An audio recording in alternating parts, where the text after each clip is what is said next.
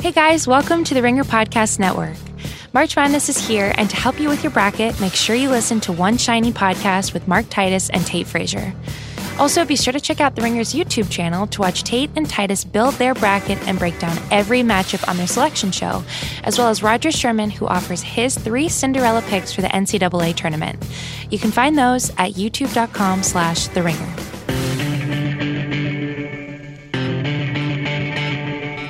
Welcome to the Ringer NFL show. I'm Robert Mays, joined as always by Kevin Clark. Kevin, how you doing, buddy? I'm doing okay.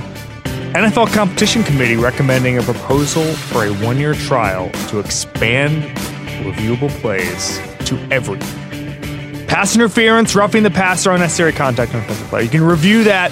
That is what the Competition Committee is proposing. Uh, we're going to do winners and losers of free agency today, but let's talk about that because I want to. Do you think that's a good thing? I, am a little bit worried. I generally support that idea, but I also just think that replay might get a little bit out of hand and games are going to take four and a half hours. Maybe. I mean, if you still limit the amount of replays, it's going to Yeah. be fine. I, I think if you just keep the system in, it's it's fine. I did. I, the one the one thing I, I I saw out there was that maybe you only do flags, you only review flags and not no no calls, which would yeah, be. I think that would make sense. I wouldn't have helped the New Orleans Saints last year. But did, wasn't what was the idea? What was that person going to be called? That's just up in the booth, and if there's a blatantly wrong call, they can just reverse it in the moment. I What like believe, I Sky believe, Judge? I believe it's it's Sky Judge, but I also believe we could just take a, a, a page from our boss Bill Simmons, and just call him the VP of Common Sense. Yep, that's fair. Just just All right. person, some person just says, "Hey guys, that was pass interference." All right, so let's dig into this. Obviously, free agency is still technically going. The Colts signed Justin Houston today, which I feel like was a pairing that we had even before free I agency. kinda started. You like I it. Talked about. I Oh, kind of really like it. It's Oh, great. now? The the Colts only have like seventy million dollars in cap space. They're really up against it.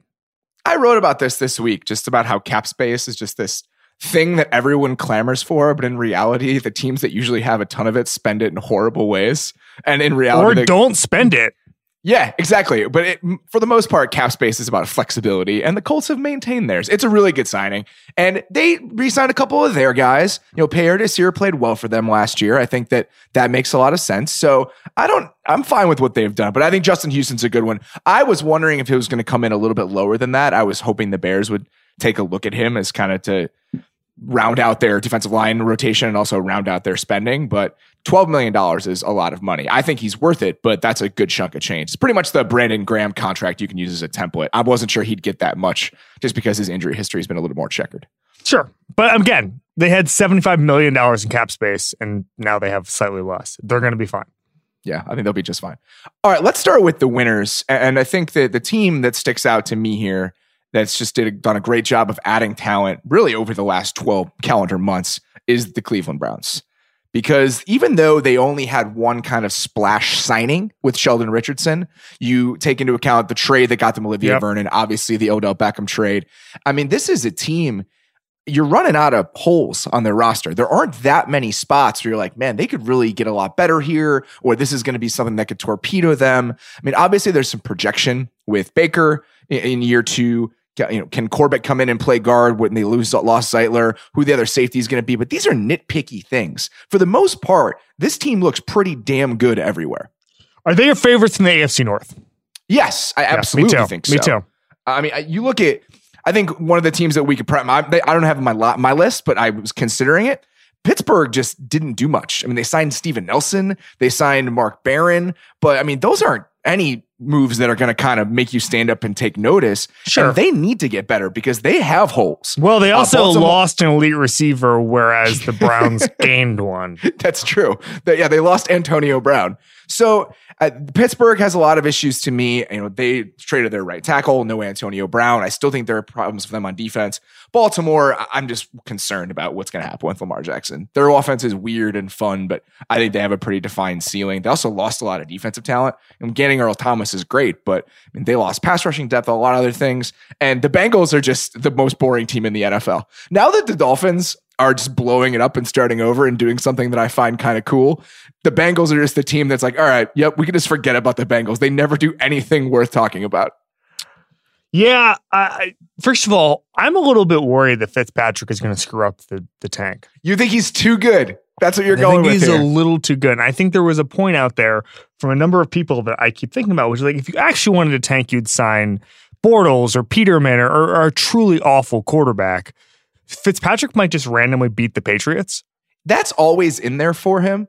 But I feel like the Fitzpatrick we saw last year and just this last gasp of him being decent was in an offense with Mike Evans, DeSean Jackson, Chris Godwin, OJ Howard, that was coordinated by Todd Monken.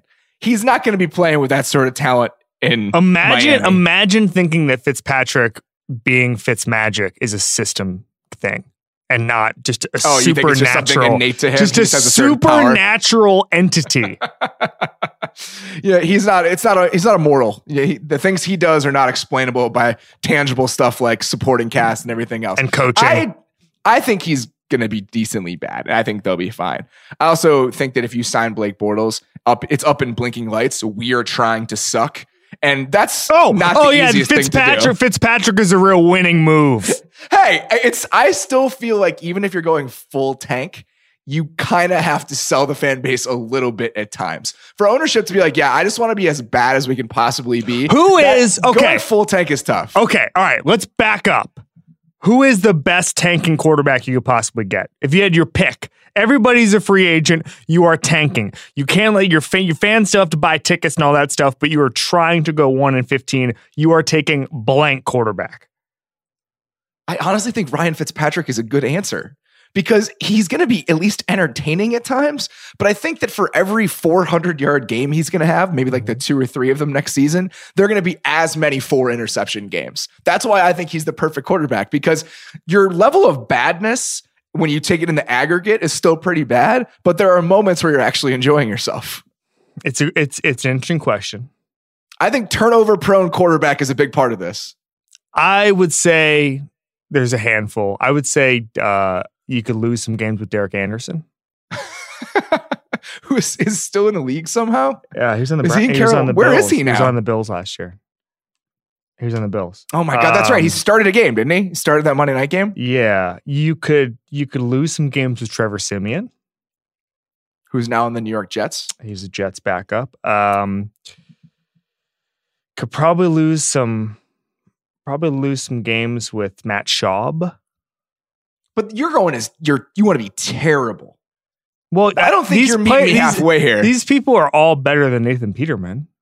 That's true. So Nathan Peterman is the ultimate we want to be bad quarterback. You're still trying to split the difference a little tiny bit. I all of these players made contributions at one point to the NFL level. For Matt Schaub, it's been like a decade though. The fact that Matt Schaub's still getting paid by people is amazing. Um, Remember that like two week period when the Ra- Raiders drafted Derek Carr and people were pretending like Matt Schaub was going to be the starter that season? I was like there. six pick sixes in a week. I was there the day they named Derek Carr starter, and obviously because it's it's a news story, uh, there was a kind of a freak out in the media room when it happened. And I was like, well, I- yeah, I could have told you this. It could have been sources. Derek Carr will start, and the source would have been me looking at the depth chart. All right, let's move on to some of the other winners here. Uh, say the safety position, I feel like is a huge winner, especially after you consider what happened last year. I mean, there's an explanation for why the safety market unfolded why it did last year, but for it to bounce back to this degree, I'm not sure anyone could have really seen that coming. How about our guy Landon Collins? Just getting paid, man. Just getting paid by a team that really doesn't seem to have any idea what it's doing. And then Jabril Peppers being way overvalued by the Giants. that's true. It's another win for the position. It's a The fact that moment. Jabril Peppers was like the crown jewel of their whole. it's a moment. Uh, Honey Badger gets paid. The one, the one sort of outlier here is Eric Berry is still on the market. He's taking visits, but he is still available. I also think Eric Berry, that's a complicating one just because, or a complicated one just because of concerns about his health. I mean, the guy has played how many games over the last couple of years? It, I can understand why teams would be a little bit reticent to throw big money at Did him. you see At least that? with Tyrann Mathieu saw two straight healthy seasons. Did you see that sort of heat chart of Earl Thomas, the passing chart? Do you know what I'm talking about? I have not. So Next Gen Stats now does sort of heat maps, almost like, almost like what what uh, NBA teams can do as far as just showing where teams shoot from when so and so's in the game or they're playing this defensive look or Mhm. whatever. And so they showed Earl Thomas on the field and off the field what what what people do against the Seahawks. And what teams do is they never go deep against Earl Thomas, ever. And it's really fascinating to look at. Teams actively avoid it. It's not unlike kind of like what Dwight Howard used to be, where teams would just go nowhere near him because they were scared of what would happen if they if they if they drove in the lane. So Earl Thomas being healthy, I think, changes the face of that defense, Baltimore, more than we really think. I also think they have the best secondary in the league now. I mean, even with Eric Weddle is probably in the conversation, but you sw- swap Earl Thomas with Eric Weddle, and now we're talking about something really serious. I mean, their pass rush loses a little bit of its teeth with the guys they lost, but I mean, you have the secondary that's that good, you're probably going to make up for it. Uh, Matt Cassel, by the way, is a free agent and available to tank. Ooh, that's a good name. That is a good name. Uh, his last great moment was well, he's played a little bit recently, but he was also one of those guys that was a stopgap starter for a team that drafted a quarterback the same year, actually. Yeah. And he was just throwing pick sixes left and right in Minnesota. Matt Cassel, Austin Davis, Blaine Gabbert, Mike Glennon, available. Sean Mannion. Blaine Gabbert's probably a good name. Blaine Gabbert, I think you could probably sell. Do First think, round pick, all so that. So Sean Mannion was basically replaced by Blake Bortles. Do you think Sean Mannion is upset about. I mean, I, I bet Sean Mannion thinks he's much better than Blake Bortles. Probably. Probably, but you also, it's, it's, Bortles it's, got like a one mil, like it's a one year, one million dollar yeah, contract. It's really it's, tiny. It's a McVay heat check. That's a McVay heat check. That's exactly right. When when Bortles is going to well, throwing for four hundred yards a game, six games into the year, when Jared Goff's got, got when Jared Goff gets hurt, the joke is going to be on all of us. All of our Blake Bortles jokes, we're going to regret them instantly. Geno Smith also available. There you go. All right, uh, let's move on.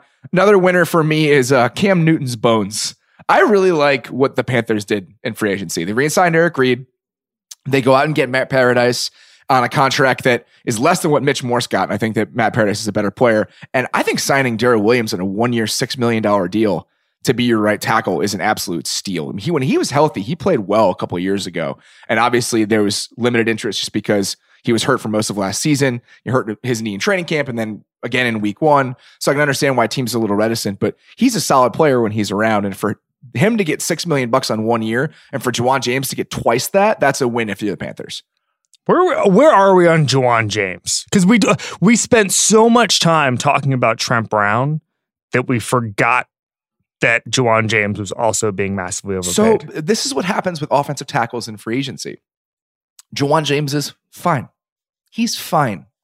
But there are so few competent offensive linemen in the NFL that when one hits the market that can stand up and get in somebody's way every once in a while, he sets the market at the position. It's absolutely ridiculous. It was the same thing with Nate Solder last year. I think teams are willing to overpay at that position in a way they're not at almost any other position just because it's so hard to draft and develop offensive linemen. The teams that do, they're gold. Teams like New England, but most teams struggle to do it. And because of that, they have to throw money at the problem.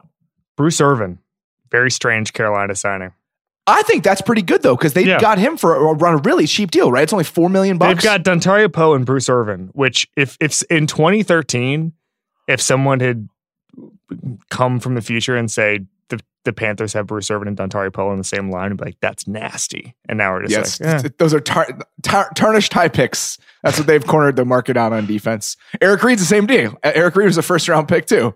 Yeah. But yeah, I, I think that they got good value with some guys. And I also just like how they're built that offensive line. I think that was a major question coming in for them to kind of get those two guys on the fly. I think that's huge for them. Agree. I I I agree. Uh, what is the ceiling on this Carolina team? I think that's a Cam Newton question. And if he's healthy, then why can't they make the playoffs? Why, why I, am worried. I'm, some of the reports around his injury are kind of weird. I, that's always a question, though. I mean, especially with shoulders and everything else, that stuff can linger. But I think they can be pretty good just because I like what they have on offense. I think the Cam getting hurt last year, they absolutely fell off a cliff. But what Norv Turner has built there with those skill position players, it's a really fun group. And I we talked about that a lot last season. I think that can be the same again. I also think you're going to see those guys in even more elevated roles now that Devin Funchess is gone. And so if Cam's healthy, I think they can be pretty darn good. Dude, remember that month where we had to overcorrect and just go over the top on our praise of Norv Turner because we made fun of the hire? Yeah. I mean, I, what we, was that? Eat crow, man. I mean, it has to happen. No, but then I, then it turned out he wasn't even that good. No, that Cam got hurt. I- I'm not putting that on the coaching no, staff. When your quarterback can't throw the ball downfield, I think that's a little bit more problematic than suddenly your coach is bad after being good for the first part of the year. Yeah. I think they're going to be just fine. If he's healthy, I think they're going to be fine. Agree. Their defense is interesting. Agree. I mean, their secondary is you know, a little hot and cold always, but Uh-huh. we'll see what happens there. But I think they can be all right. Can I throw out a winner? Yes. Antonio Brown. Antonio Brown and the idea of player power coming to the NFL. Yeah. I, so, I mean, I, I don't necessarily know if it's any great sea change or anything like that because I think there's just very, very few people like Antonio Brown who are going to be able to execute that sort of plan. But he added a lot of new money to his deal without adding years, which is like basically spectacular in the context of NFL value. And by the way, he tanked his trade stock, and this is not necessarily admirable, but it is. If, if you're going just through It's still the lens of of of of value, he was he tanked his stock so much that the team that got him only gave up a third and a fifth round pick, which means that team will be better. If his if his stock was so high that they had to give up one of their firsts, the team would be worse. So there's really no downside except the the public backlash to Antonio Brown. Is Antonio Brown a genius? I mean, is that Um, something I that we've learned? I uh, I I don't know. I don't know the answer to that. I, the man dyed his mustache blonde in order for his team to think that he was capable of anything. That's amazing. Like I, I just everything about that is incredible to me. I don't know if dyeing your mustache blonde is evidence of genius. I've got to be honest. I think with in you. this case it might. I got to Be. be honest with you. I've looked at the mustache. It didn't look good. I don't. Are you saying you like went deep into character, That's what it's. It seemed like that's what happened, right? like uh, like Joaquin Phoenix? yeah, this was uh this past like two months was Antonio Brown's "I'm not here" moment. Yeah. Oh God, I mean, I, everything about it was great. Have you ever grown a mustache? No, I've had I've had sort of you know two week beards or whatever. I look pretty good, I think. FYI. I, I don't think I've ever seen you with a beard. Hmm. I've had a mustache in the past. Uh, Sometimes when I grow my beard really long, I would just cut most of it off and keep the mustache just for fun. It's enjoyable. Never blonde though.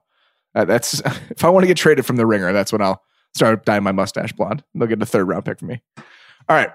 Uh, another winner for me is uh, Nick Foles, who here's the thing. Jesus Christ. When you're the only quarterback on the market, you get $22 million a year with $50 million guaranteed. I never imagined that he would have that kind of market, even with being the only No. guy. I just never thought that contract was coming. I thought it'd be closer to the Case Keenum deal from last year. But man, $50 million guaranteed for Nick Foles. the Jaguars really wanted a quarterback. So the justification is that they needed the locker room needed to respect him, so they gave him more money. It's great. It's really smart. I'm going to do exactly that. I'm going to do that. I'm going to do that with Bill Simmons. I'm just going to be like, no, I need more respect around here. Please give me fifty million dollars guaranteed. uh, I, I again would would eighteen million dollars not have sufficed? It, it needed to crack twenty. That's the only way it was going to happen. If you're paying a quarterback eighteen million dollars and there's no other quarterback on the roster, I'm pretty sure it's clear he's the starting quarterback. Maybe I'm wrong about that. I, I this is this is a great example of a team just overthinking it to the point of eating themselves. Absolutely. Absolutely. Because who else was paying for Nick Foles? I I mean, assume there was another team probably in the mix, and that's why they had to go that high. But who would it have been? And why would they have been wanting to pay Nick Foles 20, for $20 million? I just can't imagine that there was enough interest to drive that price to where it got. I mean, and you're bidding against yourself, and that's how you get to this point. I have a theory that I've been developing over the past six years I've covered this league. You want to hear it? Yeah, I'm listening. Absolutely nobody knows what they're doing. Yeah, that's that's what it seems like. Especially teams that don't have a quarterback. They're the teams that know the least what they're doing. And it's not even as if there's some quick out that they have. I mean, this is uh, you know, it's not one of those deals where it's oh, it's a 4-year deal, but in reality it's mostly a 2-year deal, everything else. There's 12 and a half million dollars in dead cap on the Jaguars cap if they he gets cut before the 2021 season. You're getting Nick Foles age 30, 31 and 32 seasons. We know the Jags aren't adverse to paying or spending a lot of dead money on quarterbacks, as evidenced by what Blake Bortles is going to account for on the cap this year. But that still is just it's a lot of money to give a 30 year old quarterback who hasn't done much outside of a couple stretches in the playoffs. Could they have uh, conceivably kept Malik Jackson? Probably. Um, I think they opened up more than like $30 million in Yeah, space, right? in one day, they got thirty million dollars. so let's look at I their would, I, right if. I were them, I'd probably like to have Malik Jackson. Yeah, I mean they paid him so much. I mean that's the problem when you spend when you build your entire team through free agency. Essentially, at a certain point, all those bills are going to come due, even in this era, and, and that's what happened. I mean, you can't pay a quarterback twenty two million dollars and also be paying the sticker price for like seven different defensive players. Those those two things are not compatible. Yeah, I mean that's that's it. I mean, I think that you still, even though they hit on guys like Jalen Ramsey, some of the defensive guys, Telvin Smith being one, But Telvin Uh, Smith got paid, right? I'm saying so I mean, they're, and you need that was really the only in house guy was Ramsey by the time last season was over. Pretty much everyone else on the defense that was getting significant snaps and Ngakoue. Mhm. But almost every other guy was making at or near the top of the market at their position. And that was okay when you were not really paying your quarterback very much. But when you have to pay him $20 million, that becomes a problem. maybe they should have hit on like the six straight top five picks they had. Or not spend it on a running back who's making $7.5 million this year. That also might have helped. Yeah, they still have like $17 million in cap space. I think the Jaguars needed a VP of common sense. It's not Tom Coughlin. Is that what you're saying? It is not Tom Coughlin. All right, one more winner here.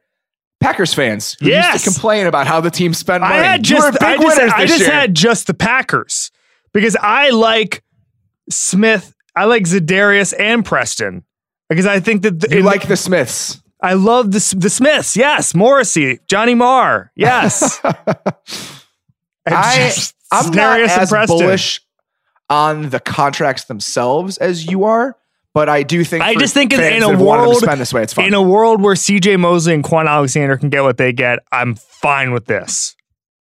yeah, I think spending on pass rushers is usually a good strategy, but I also think that Zadarius Smith is Kinda, who's I kind of like their defensive backs. So I'm they're young, they're young guys that they took last year.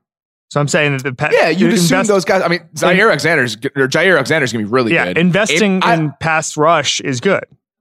Yeah, I think that Amos it was a good signing. It was one of my favorites of free agency. I think that's really good value when you consider the position. But $16.5 million for Zadarius Smith uh, it is a lot of money.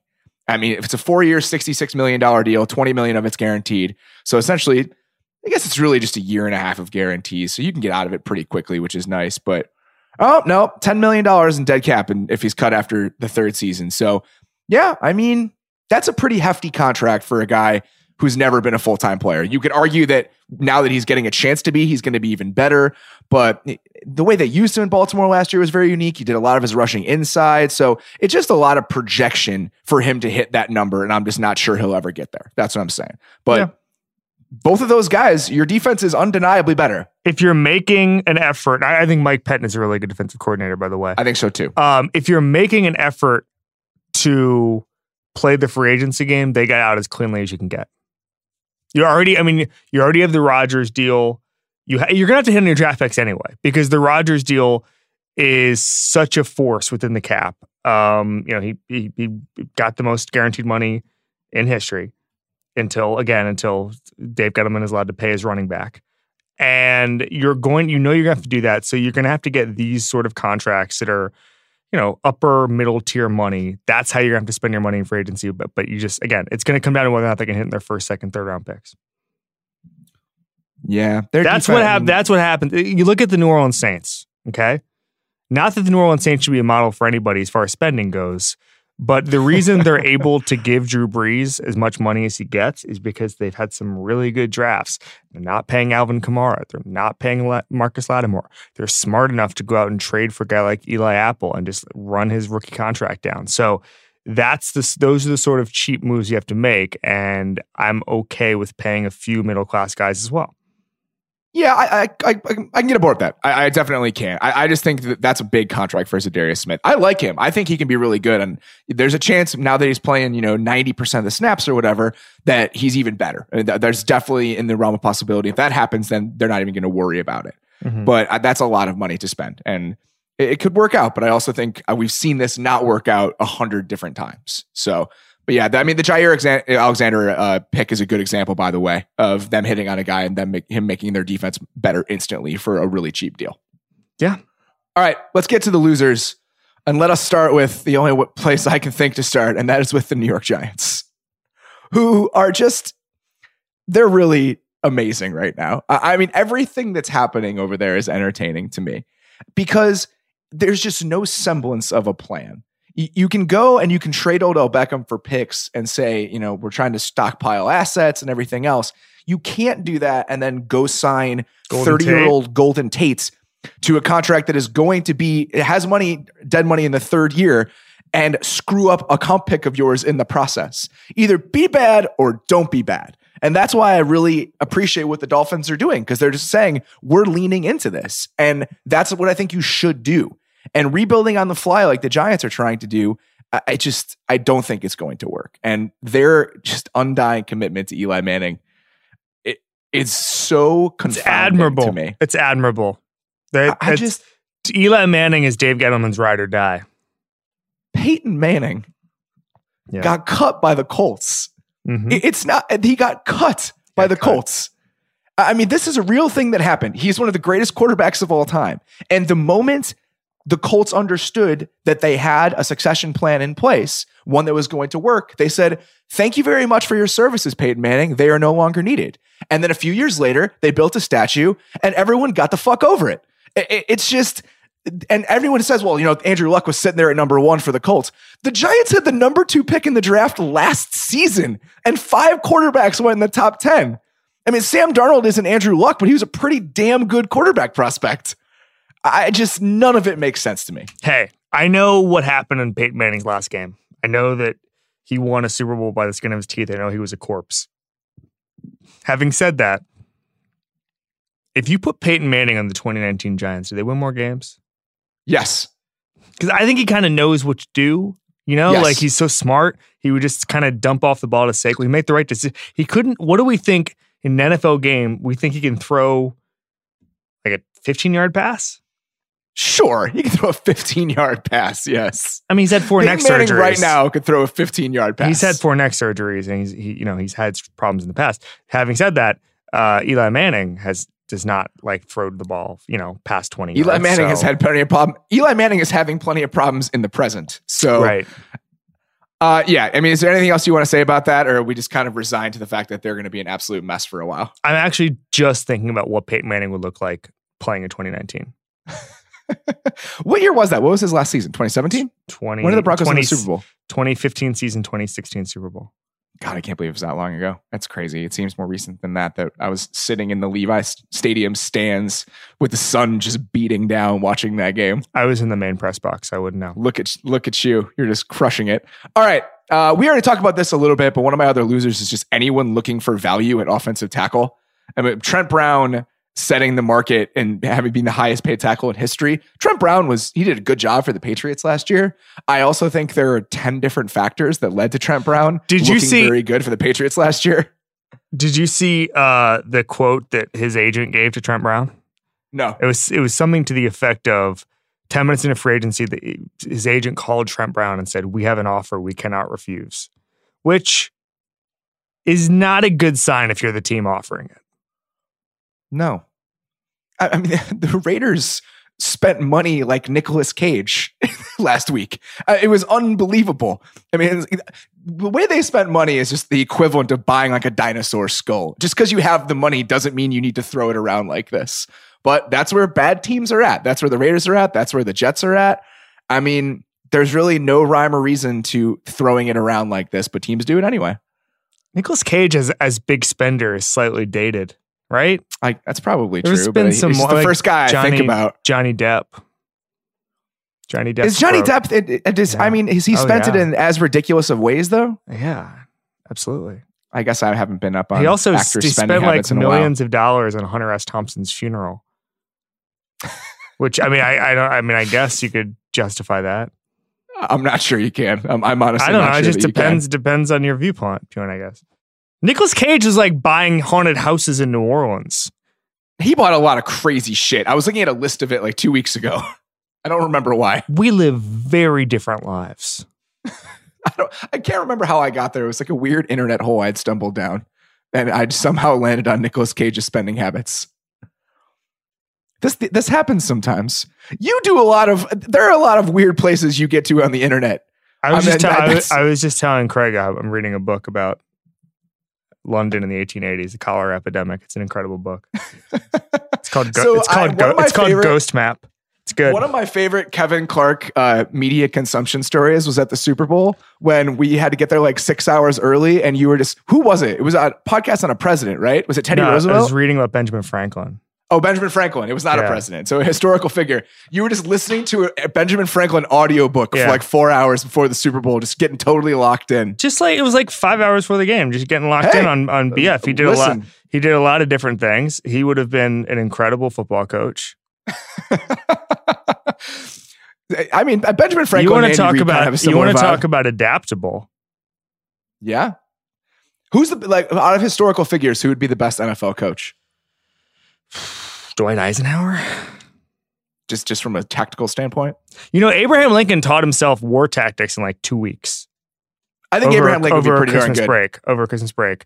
Um, I mean, a, a lot of generals, a lot of a lot of leaders. I would say George Washington. George Washington was a uh, he wasn't even like he didn't even see battle for like five years because it was all down south. And so, and like, you know, the Carolinas and stuff. And so he was more just about keeping the army together. So he was just like a good vibes guy. Yeah, good George. Yeah, he was a play- Washington- He was a, pl- he was a player. All he was, general. the, play, the army wasn't even being paid. So he was just like keeping the army together. And so he was just a player's coach. He was the original player's coach. That's great. I mean, uh, yeah, generals are probably the right answer. I was thinking But maybe no, I mean- a little bit off the map. No, I mean, it's George Washington. You look can on the other sideline before a game and it's George Washington. What do you do? and he's I think you're pumping gonna have a lot of everybody up. He's pumping everybody up. Like, oh my God, dude. More intimidating, Bill Belichick or George Washington? GW. On the all- other- on the other without even a question. All right, I'll, I'll Without you, even, I even think it's a closer than you're question. credit for. What an All right. upset over the British. Dude, look into it for like five minutes. It was an unbelievable upset. Um, but so was the first Super Bowl where the Patriots beat the, the Rams. That's what I'm saying. Look into Yorktown. That's all I'm saying. That's all, All I'm right, saying. More, more losers here, uh, and I think uh, this is pretty clear. Just the running back position in general. I mean, you look at the deals that not only what Le'Veon Bell had to settle for compared to what he wanted, but some of the other guys just not getting paid that much at all, and on short term deals. I mean, I think people thought Tevin Coleman was going to get a decent contract before free agency started. Two Mhm. years, eight and a half million. It's really just a one year deal. By the way, the Kwon Alexander contract looks terrible if you just consider the years and the total money. But the 49ers do an excellent job of structuring these things. I mean, they have one of the best cap guys in the league, and it's clear. I mean, they use their cap space really creatively. I mean, Jimmy Garoppolo had that monster contract he signed last season, but $37 million of it was in year one. His cap hits over the next three or four years compared to what other quarterbacks are making are really palatable. It's like 25, 26 million dollars because of how they structured it. So I know that some of those deals they look like huge money for the Niners, but they give themselves a lot of flexibility with a lot of those contracts. Where are the Niners this year? Because I just got off of Russillo's pod and we were talking about the Niners a little bit. I think the Seahawks are going to be good. Bill Simmons is insistent that the Rams are going to regress. I kind of believe it. Yeah, I don't think they're gonna of make those the Super losses Bowl. that is kind of can hang over you for a little while. Maybe, but they all, I mean, like the Gurley thing is is not going to get much better. I heard a story at the combine where after the game in the in the locker room, they, it was kind of like a looked like a Spartacus. Yeah. Like McVeigh was getting up there and just taking every Yeah, single yeah, bit yeah. of blame, and every, like guy after guy, one after the other, was like blaming the game on themselves. It seems like they have a very strong culture, but They're- I also think that locker that games like that can have a lasting. I almost wrote that story about just how literally like they have a culture of responsibility that is just almost to a fault. Like Todd Gurley was blaming himself uh, in December over something I forget what it was, and essentially they they, they apologize to each other a lot. It's because Um, everyone feels like they have ownership. yeah, it- it's there's such a culture of collaboration and of openness about how they build everything that I think that a lot of those guys feel like they have a say in what goes on, and it makes them accountable. And are it you makes them wait? care Are about you each saying other. that they don't feel that way in New England? I, I don't think that's how that goes. That no. was a uh, joke. That was a joke. I mean, it seems like Belichick does a pretty good job with. Like, th- th- I mean, I guess not. Do your job is a pretty strict thing, but it seems like with Brady, they they talk about what goes on. They have weekly meetings. Have I guess that's a weekly Tom meetings. Brady privilege, though. Yeah, it's a Tom. Tom. Um, Tom gets in the meetings. Nobody else. Nobody else has any idea what's going on. That's probably true. Just like be here, be here, and do this. That's a theory on why you know some of his deputies don't do well when they move on. Is because Yeah. they're just so they're in a silo to the point that they don't actually understand the other stuff. So, going back to the 49ers, very yeah. quickly Oh yeah. Yeah. Yeah. I think they can be pretty good. I mean, we saw what Kyle so, Shanahan too. did with Nick Mullens this year. I mean, I think that with Garoppolo back, he can be solid. I think that his first few handful of games last season, there was not as much kind of progression in that offense as you would have hoped after an entire offseason. But I do think that offensively, they're going to be just fine. They have talent. And we'll see if they go get a receiver in the draft. But that line is solid. You know, Kittle's a star, everything else. I also think with Tevin Coleman and Jerick McKinnon back, even if they're kind of overpaying for both of those guys, that they have a lot more pop in their running game. I mean, sure, Matt Breida was fine and they got production out of that spot, but they got a lot better just with McKinnon coming back and Coleman coming in. The question's on defense. I mean, that is 100% where they need to get a lot better. And I don't know how that's necessarily going to happen outside of I mean, D, Dee Ford and Kwon Alexander came in, but they didn't go get a safety. I mean, everyone just assumed they would overpay for Earl Thomas, and it didn't happen. So you're rolling with those guys again. They brought back Jimmy Ward. Jason Verrett is a good low risk signing, but I still feel like the back end of that defense is wanting. So if they don't get production and they don't draft well and there's positions of need on that side of the ball, then I think that their ceiling is limited.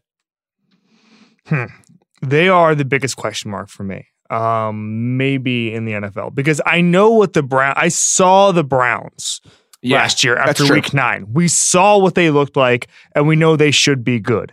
Garoppolo goes out in September with that injury. We don't actually know what the Niners with Garoppolo look like with that team around him. We saw it at the end of the season in 2016 or 2017, but it was just kind of a strange setup. They were already, you know, pretty much gone at that point.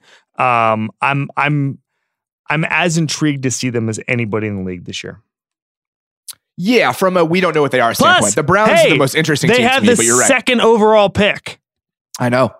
If they go get Nick Bosa with the second overall pick, or Williams, And Quinn they have- a defensive line of Dee Ford, DeForest Buckner, and Nick Bosa, I, I don't. It might not matter who's playing safety. I mean, that is a really good group, and it just seems like he might be too good to pass up, even if you've already put a lot of draft capital into those spots, and you just traded a second round pick for Dee Ford. Yeah, uh, they can be really good. FYI, I think they can be. I'm trying to think if there's another team that's kind of as much of a question mark that has as high a ceiling. And I don't know the answer. I think that, you know, like it- could Sam Darnold be a lot better in year two? The way he came Eh. on was encouraging, but that team still, that with still all, has with a all the lot signings, of holes. yeah, that they their roster just. Is I think Le- I think Le'Veon enough. Bell is going to help a lot. I think he'll help as well, but I still don't think that they have enough overall roster talent to be really scary.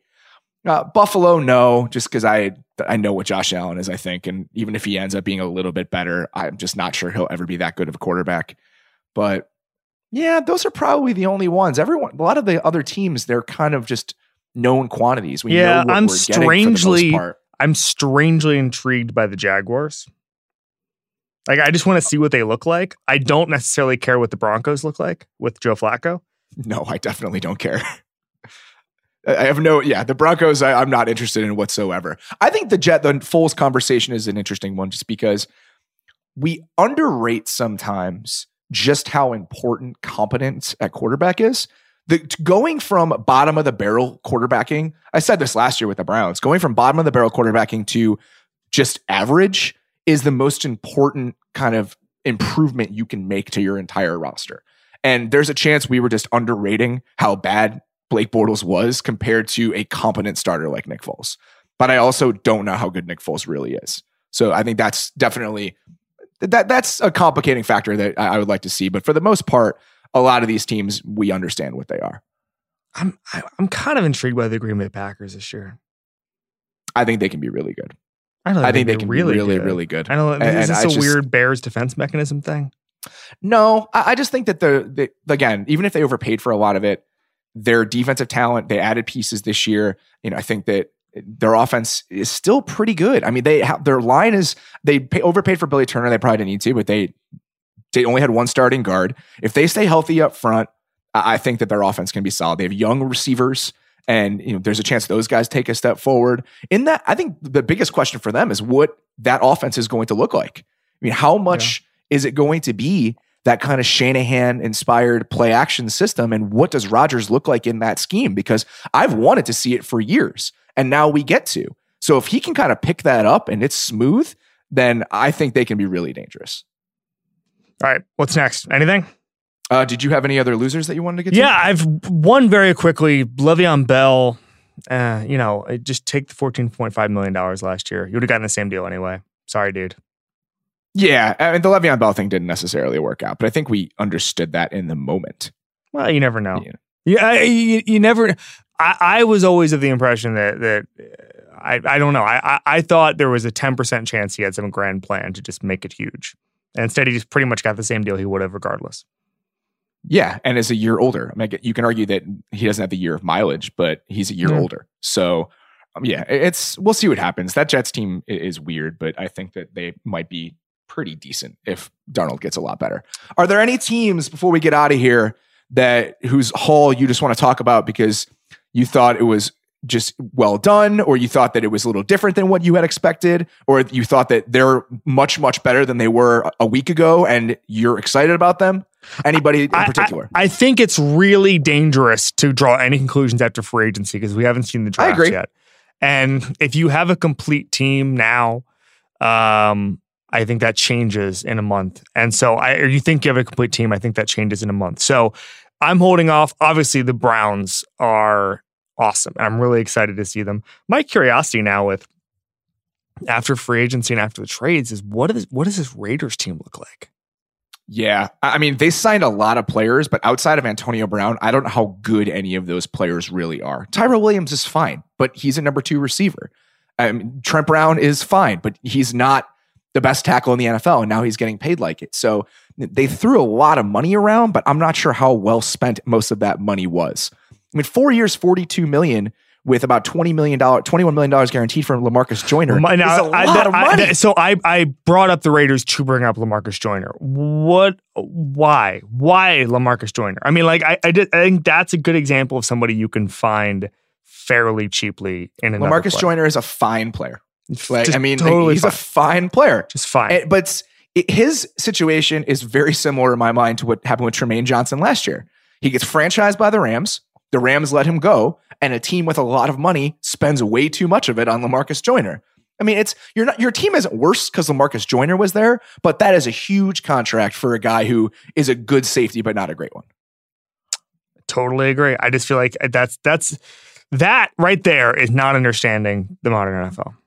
Which there are a couple of teams yeah. we could probably say are I mean, winners, I, but oh, okay, they're ahead. not surprising.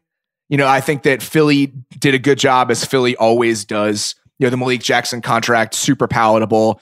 They go get, they keep Ronald Darby on a one year, six and a half million dollar deal. I mean, those are the types of signings that keep them good. And I think that the same is true for New England. I mean, going to get Michael Bennett obviously is a great move. They haven't overspent on many of these guys. It's so interesting that they were so hot in the slot receiver market and that they really wanted a guy like Adam Humphries just because it seems like that's kind of a redundant skill set with uh with Julian Edelman, but I don't know that they know what they're doing more than I do. There's a um I'm oddly obsessed with Formula One because I just think that it's an incredible competition. I, I, know you are. It's incredible, one of my, my favorite things about incredible you. Incredible competition. That's kind of bleak. If it's that's just, one of my interesting. favorite It's just things. like a very strange interest. I, I, I, I really appreciate I, am obsessed with with the idea of competition, and that is very, very pure competition. Um, if you if you ever look into it, it's just incredible.